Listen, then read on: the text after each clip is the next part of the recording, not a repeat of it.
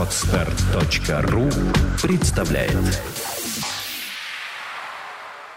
Вечером того же дня Одинцова сидела у себя в комнате с Базаровым, а Аркадий расхаживал по зале и слушал игру Кати. Княжна ушла к себе наверх. Она вообще терпеть не могла гостей, и в особенности этих новых оголтелых, как она их называла.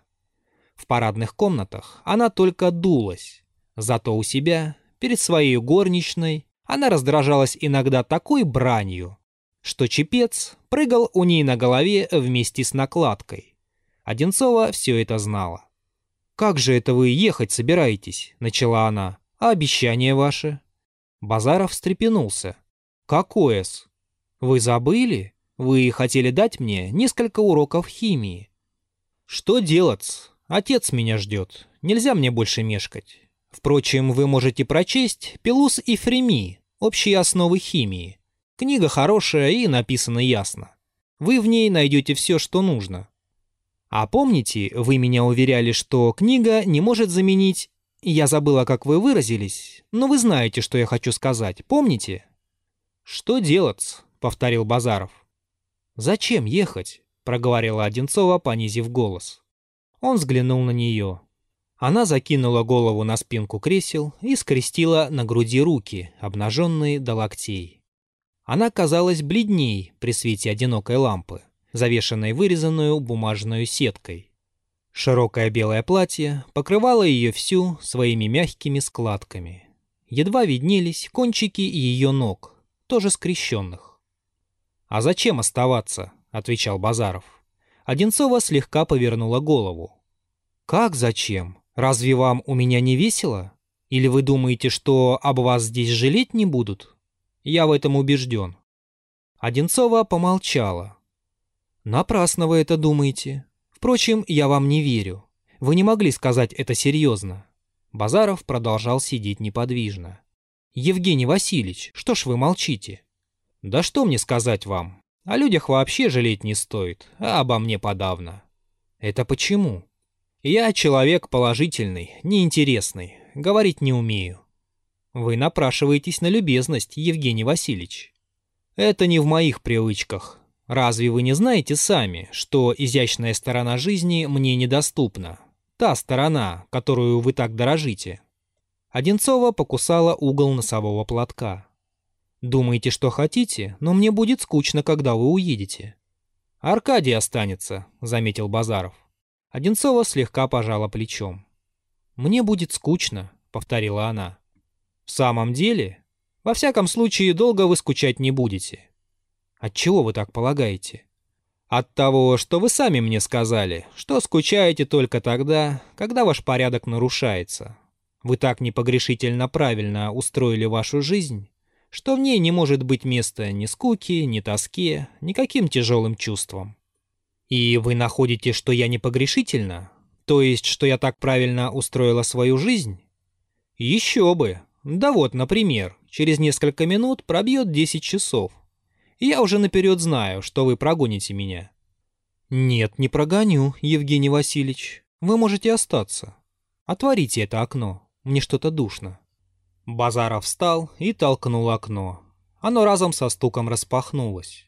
Он не ожидал, что оно так легко отворялось, притом его руки дрожали. Темная мягкая ночь глянула в комнату своим почти черным небом слабо шумевшими деревьями и свежим запахом вольного чистого воздуха. «Спустите стору и сядьте», — промолвила Одинцова. «Мне хочется поболтать с вами перед вашим отъездом. Расскажите мне что-нибудь о самом себе. Вы никогда о себе не говорите. Я стараюсь беседовать с вами о предметах полезных, Анна Сергеевна.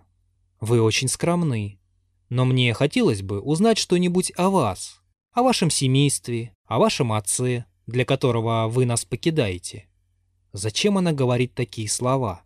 подумал Базаров. Все это нисколько не занимательно, произнес он вслух. Особенно для вас. Мы люди темные. А я, по-вашему, аристократка. Базаров поднял глаза на Одинцову. Да, промолвил он преувеличенно резко. Она усмехнулась. Я вижу, вы меня знаете мало. Хотя вы и уверяете, что все люди друг на друга похожи и что их изучать не стоит. Я вам когда-нибудь расскажу свою жизнь. Но вы мне прежде расскажите свою. «Я вас знаю мало», — повторил Базаров. «Может быть, вы правы, может быть». «Точно, всякий человек — загадка. Да хотя бы вы, например. Вы чуждаетесь общества. Вы им тяготитесь.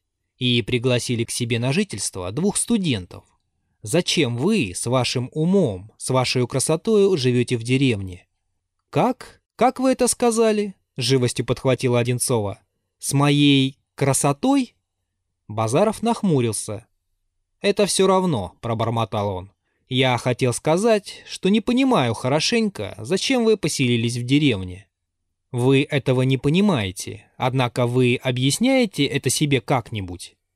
Да, я полагаю, что вы постоянно остаетесь на одном месте потому, что вы себя избаловали, потому что вы очень любите комфорт, удобство, а ко всему остальному очень равнодушны. Одинцова опять усмехнулась. «Вы решительно не хотите верить, что я способна увлекаться?» Базаров из-под лобья взглянул на нее. Любопытством, пожалуй, но не иначе. В самом деле? Ну, теперь я понимаю, почему мы сошлись с вами. Ведь и вы такой же, как я.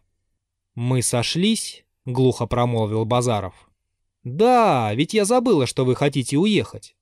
Базаров встал. Лампа тускло горела посреди потемневшей, благовонной уединенной комнаты. Сквозь изредка колыхающуюся стору вливалась раздражительная свежесть ночи. Слышалось ее таинственное шептание. Одинцова не шевелилась ни одним членом. Но тайное волнение охватывало ее понемногу.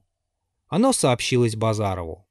Он вдруг почувствовал себя наедине с молодой, прекрасной женщиной. «Куда вы?» — медленно проговорила она. Он ничего не отвечал и опустился на стул.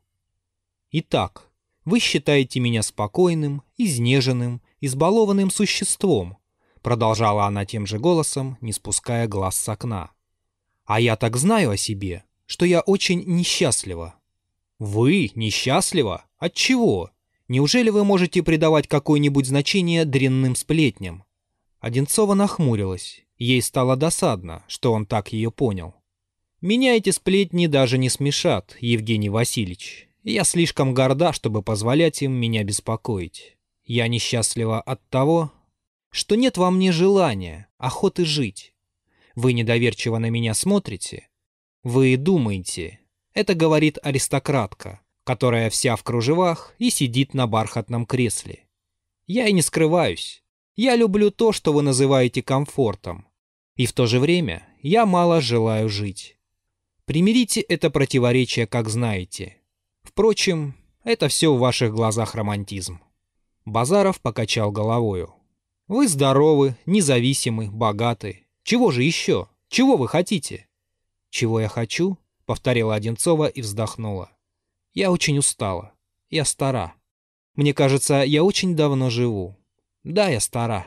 Прибавила она тихонько, натягивая концы мантильи на свои обнаженные руки.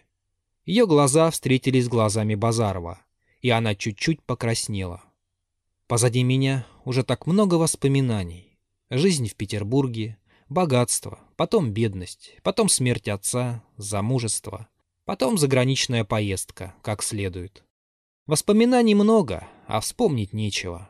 И впереди передо мной длинная-длинная дорога. А цели нет.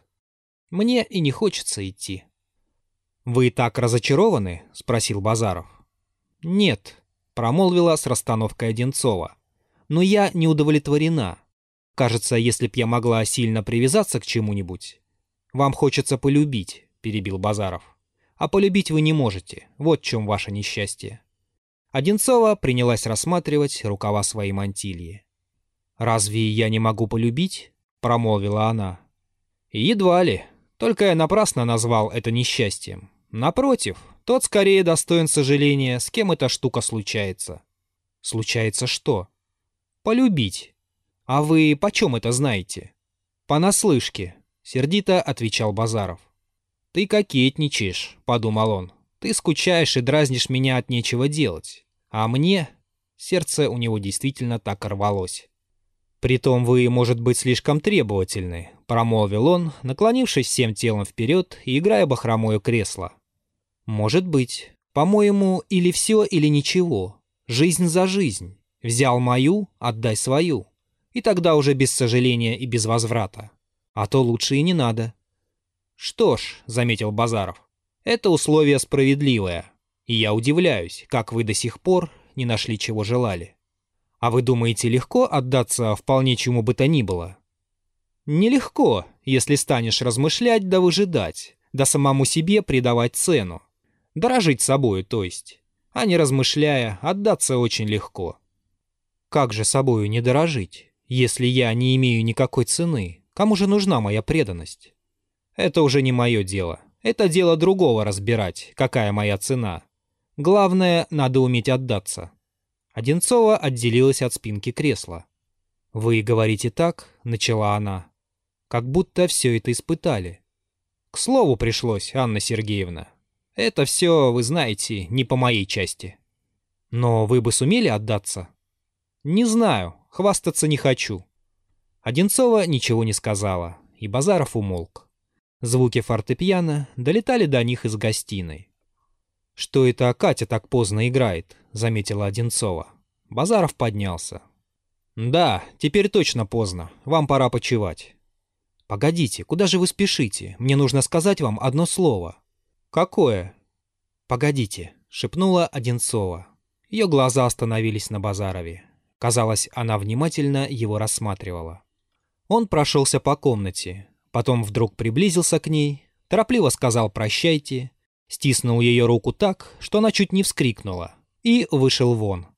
Она поднесла свои склеившиеся пальцы к губам, подула на них и, внезапно, порывисто поднявшись с кресла, направилась быстрыми шагами к двери, как бы желая вернуть Базарова.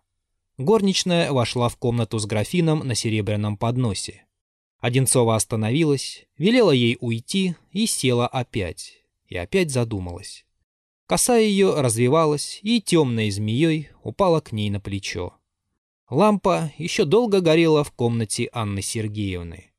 И долго она оставалась неподвижную, лишь изредка проводя пальцами по своим рукам, которые слегка покусывал ночной холод. А Базаров часа два спустя вернулся к себе в спальню с мокрыми от росы сапогами, взъерошенный и угрюмый.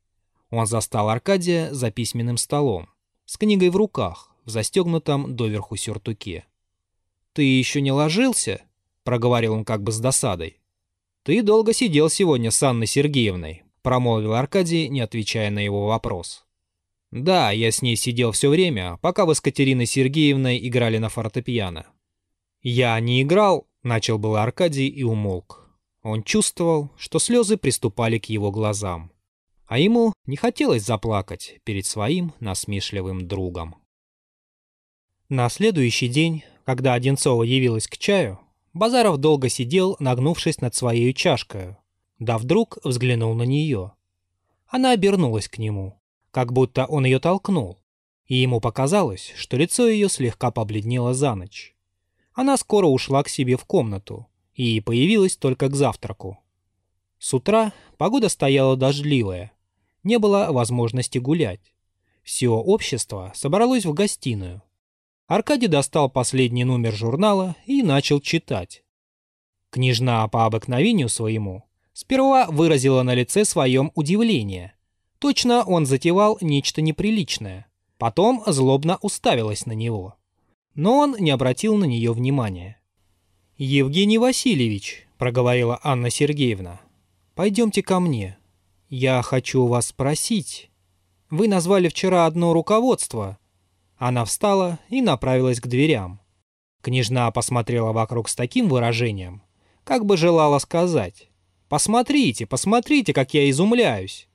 И опять уставилась на Аркадия.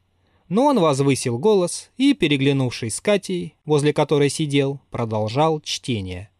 Одинцова скорыми шагами дошла до своего кабинета – Базаров проворно следовал за нею, не поднимая глаз и только ловя слухом тонкий свист и шелест скользящего перед ним шелкового платья.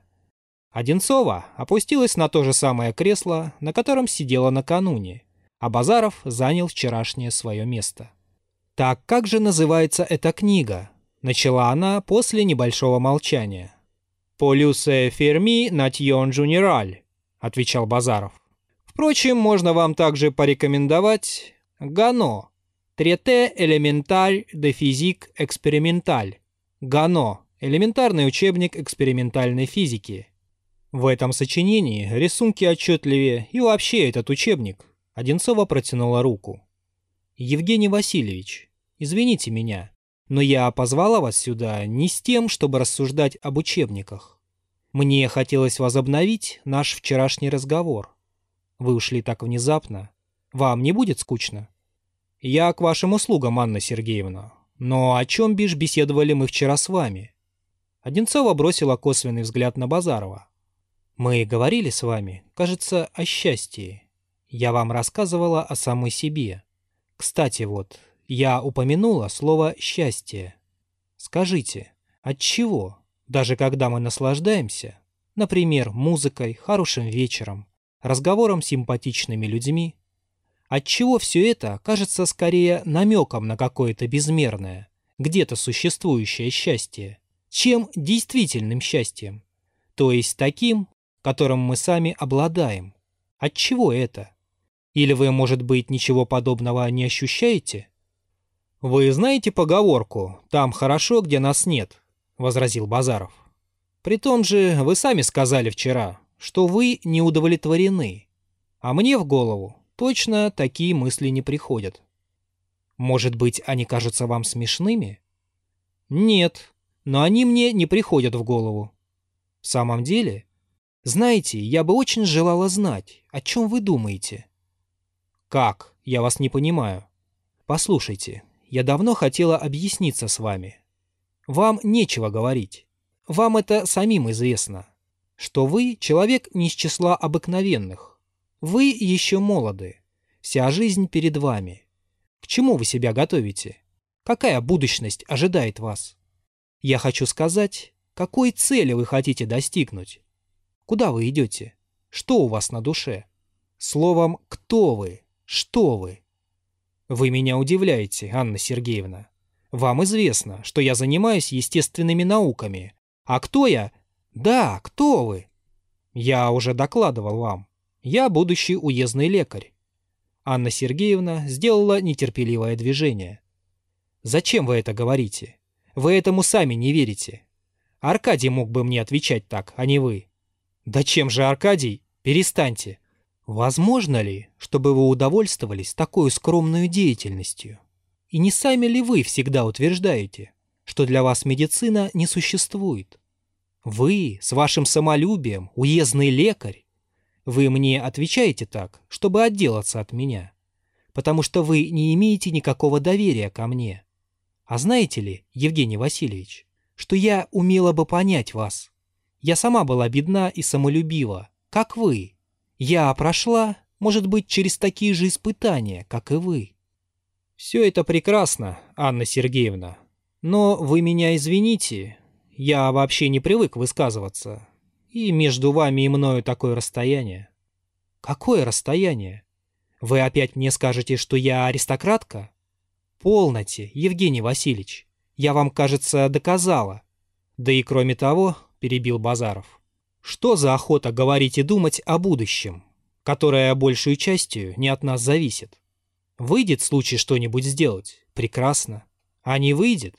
По крайней мере, ты будешь доволен, что заранее напрасно не болтал. Вы называете дружескую беседу болтовней? Или, может быть, вы меня как женщину не считаете достойную вашего доверия? Ведь вы нас всех презираете. Вас я не презираю, Анна Сергеевна и вы это знаете. Нет, я ничего не знаю.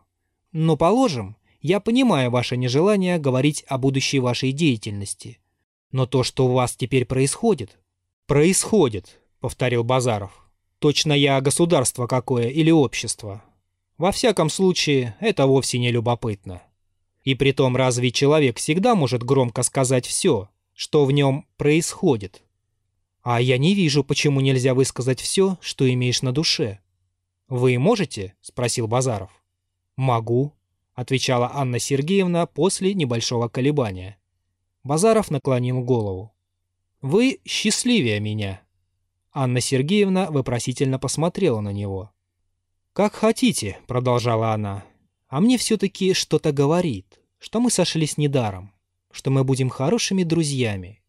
Я уверена, что ваша это, как бы сказать, ваша напряженность, сдержанность исчезнет наконец. А вы заметили во мне сдержанность, как вы еще выразились, напряженность? Да. Базаров встал и подошел к окну. И вы желали бы знать причину этой сдержанности. Вы желали бы знать, что во мне происходит. Да, повторила Одинцова с каким-то ей еще непонятным испугом. И вы не рассердитесь? Нет. Нет? Базаров стоял к ней спиною. Так знайте же, что я люблю вас. Глупо, безумно. Вот чего вы добились. Одинцова протянула вперед обе руки, а Базаров уперся лбом в стекло окна. Он задыхался. Все тело его, видимо, трепетало. Но это было не трепетание юношеской робости. Не сладкий ужас первого признания овладел им. Эта страсть в нем билась. Сильная и тяжелая страсть. Похожая на злобу и, может быть, сродни ей. Одинцовой стало и страшно, и жалко его. «Евгений Васильевич», — проговорила она, и невольная нежность зазвенела в ее голосе.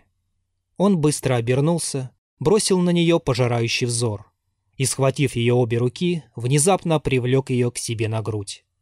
Она не тотчас освободилась из его объятий, но мгновение спустя она уже стояла далеко в углу и глядела оттуда на Базарова. Он рванулся к ней. «Вы меня не поняли», — прошептала она с торопливым испугом. Казалось, шагни он еще раз, она бы вскрикнула. Базаров закусил губы и вышел. Полчаса спустя служанка подала Анне Сергеевне записку от Базарова. Она состояла из одной только строчки. «Должен ли я сегодня уехать? Или могу остаться до завтра?» «Зачем уезжать?» «Я вас не поняла, вы меня не поняли», — ответила ему Анна Сергеевна. А сама подумала. Я и себя не понимала. Она до обеда не показывалась и все ходила взад и вперед по своей комнате, заложив руки назад, изредка останавливаясь то перед окном, то перед зеркалом. И медленно проводила платком по шее, на котором ей все чудилось горячее пятно. Она спрашивала себя, что заставляло ее добиваться, по выражению Базарова, его откровенности. И не подозревала ли она чего-нибудь? «Я виновата», — промолвила она вслух. «Но я это не могла предвидеть». Она задумывалась и краснела, вспоминая почти зверское лицо Базарова, когда он бросился к ней. «Или...» — произнесла она вдруг и остановилась, и тряхнула кудрями. Она увидела себя в зеркале. Ее назад закинутая голова с таинственной улыбкой на полузакрытых, полураскрытых глазах и губах, казалось, говорила ей в этот миг что-то такое, от чего она сама смутилась. «Нет», — решила она наконец, — «Бог знает, куда бы это повело, этим нельзя шутить. Спокойствие все-таки лучше всего на свете». Ее спокойствие не было потрясено, но она опечалилась и даже сплакнула раз сама не зная от чего. Только не от нанесенного оскорбления. Она не чувствовала себя оскорбленную. Она скорее чувствовала себя виноватую. Под влиянием различных смутных чувств, сознания уходящей жизни, желания новизны, она заставила себя дойти до известной черты. Заставила себя заглянуть за нее. И увидала за ней даже не бездну, а пустоту или безобразие. Скачать другие выпуски подкаста вы можете на podster.ru